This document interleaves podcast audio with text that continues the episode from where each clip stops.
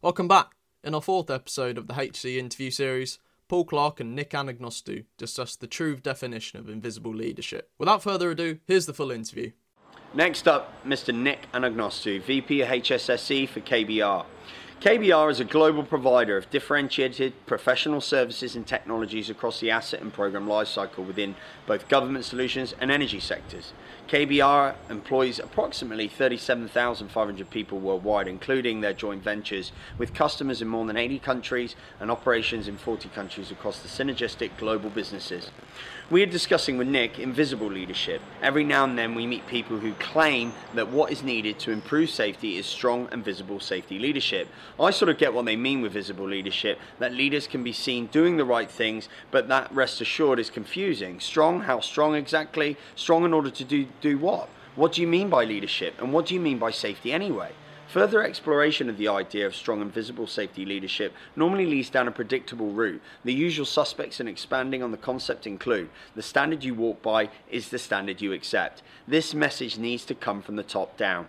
We need leaders who make it clear to people where the line is in the sand, and we need leaders who are ready to have the tough conversations about safety.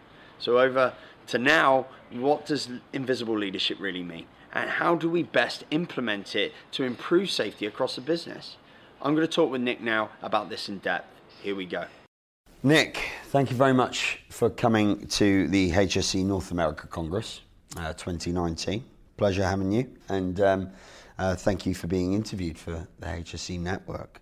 Um, actually, what's really quite refreshing about this interview is the is the topic. It's something that we haven't touched on yet, but um, keeps coming up in trade, keeps coming up in business around sort of invisible leadership net. Um, every now and then we, we meet people who sort of claim that w- what is needed to improve safety is perhaps strong, visible um, safety leadership. I sort of get what they mean uh, with visible leadership, that leaders perhaps can be seen doing the right things uh, but the rest is is confusing. You know, strong. How strong exactly? You know, uh, strong in order to do what? What do you mean by leadership, and what do you mean by safety? Anyway, so further exploration of the idea, I suppose, of strong, visible safety leadership normally leads down a predictable route. Uh, the usual uh, suspects in, in, expanding on the concept includes the standard you walk by, uh, the standard you accept, and this message needs to come from the top down. So we need leaders who make it clear to people where the line is in the sand.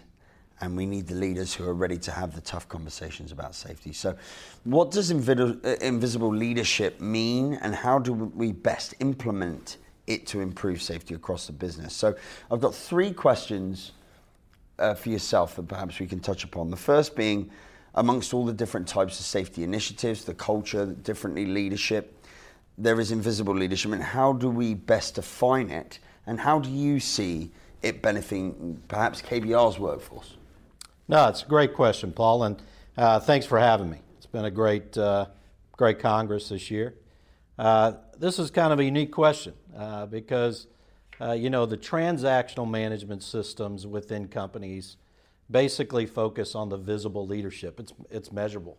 You actually physically see it.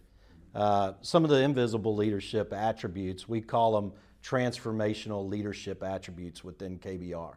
And what we try to do is meld the two transactional management systems that we've identified. These are transactional processes that we have within KBR yep. that our leadership have to sponsor, okay?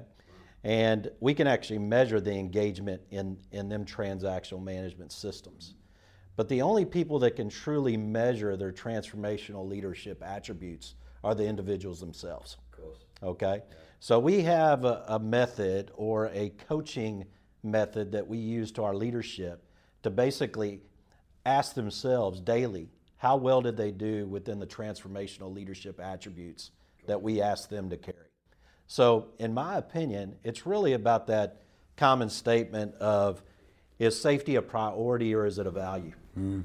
And I truly do believe that the invisible leadership lands right in the personal values of individuals and our leaders. Are, are, are there any specific, I guess, use cases then that perhaps um, that can better help other professionals, I suppose, understand invisible leadership in practice, perhaps for the viewers? Uh, you know, I think uh, you know, just going back to what uh, what I said, I think the only practice that you have with regards to invisible leadership is to really get people to understand their personal relationship with safety.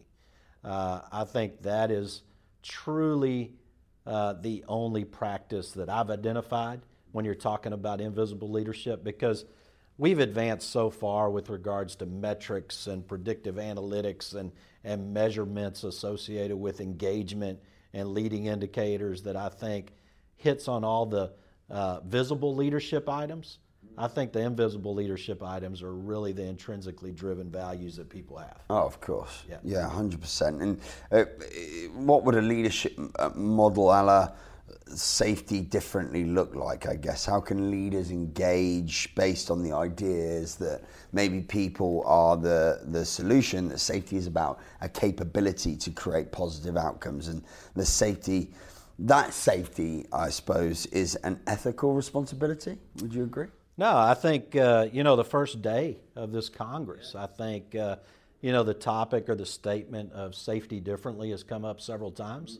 And I think some of the speakers and some of the uh, uh, workshops are focusing on things that I believe are, uh, are truly things that get us to the next level, which is things like uh, creating a safe environment for people to speak up to. Because, in my opinion, the employees uh, at the lowest level uh, could be the hu- biggest catalyst to the improvement. Yeah. Right? And when you open up that, that energy or that passion, or that knowledge at, at the employee level, that's where I think we really energize the safety culture within a company. Well, thank you very much, Nick. I can't thank you enough for, first of all, being uh, uh, an attendee for our North America Congress, but also doing a talk and an interview for HSE Network, which is going to help you know senior leaders all over the world roll out their key projects more effectively and and that goes down to the support and the, the knowledge that you've brought to this interview. So thank you very much for coming. Yeah, we'll no see problem. you again soon. Thank you. Cheers. Brilliant stuff there. And remember, we can't bring you this podcast without the help of our brilliant content partners. So thanks, Nick, for sharing your insights and wisdom. We'll see you again in the next episode.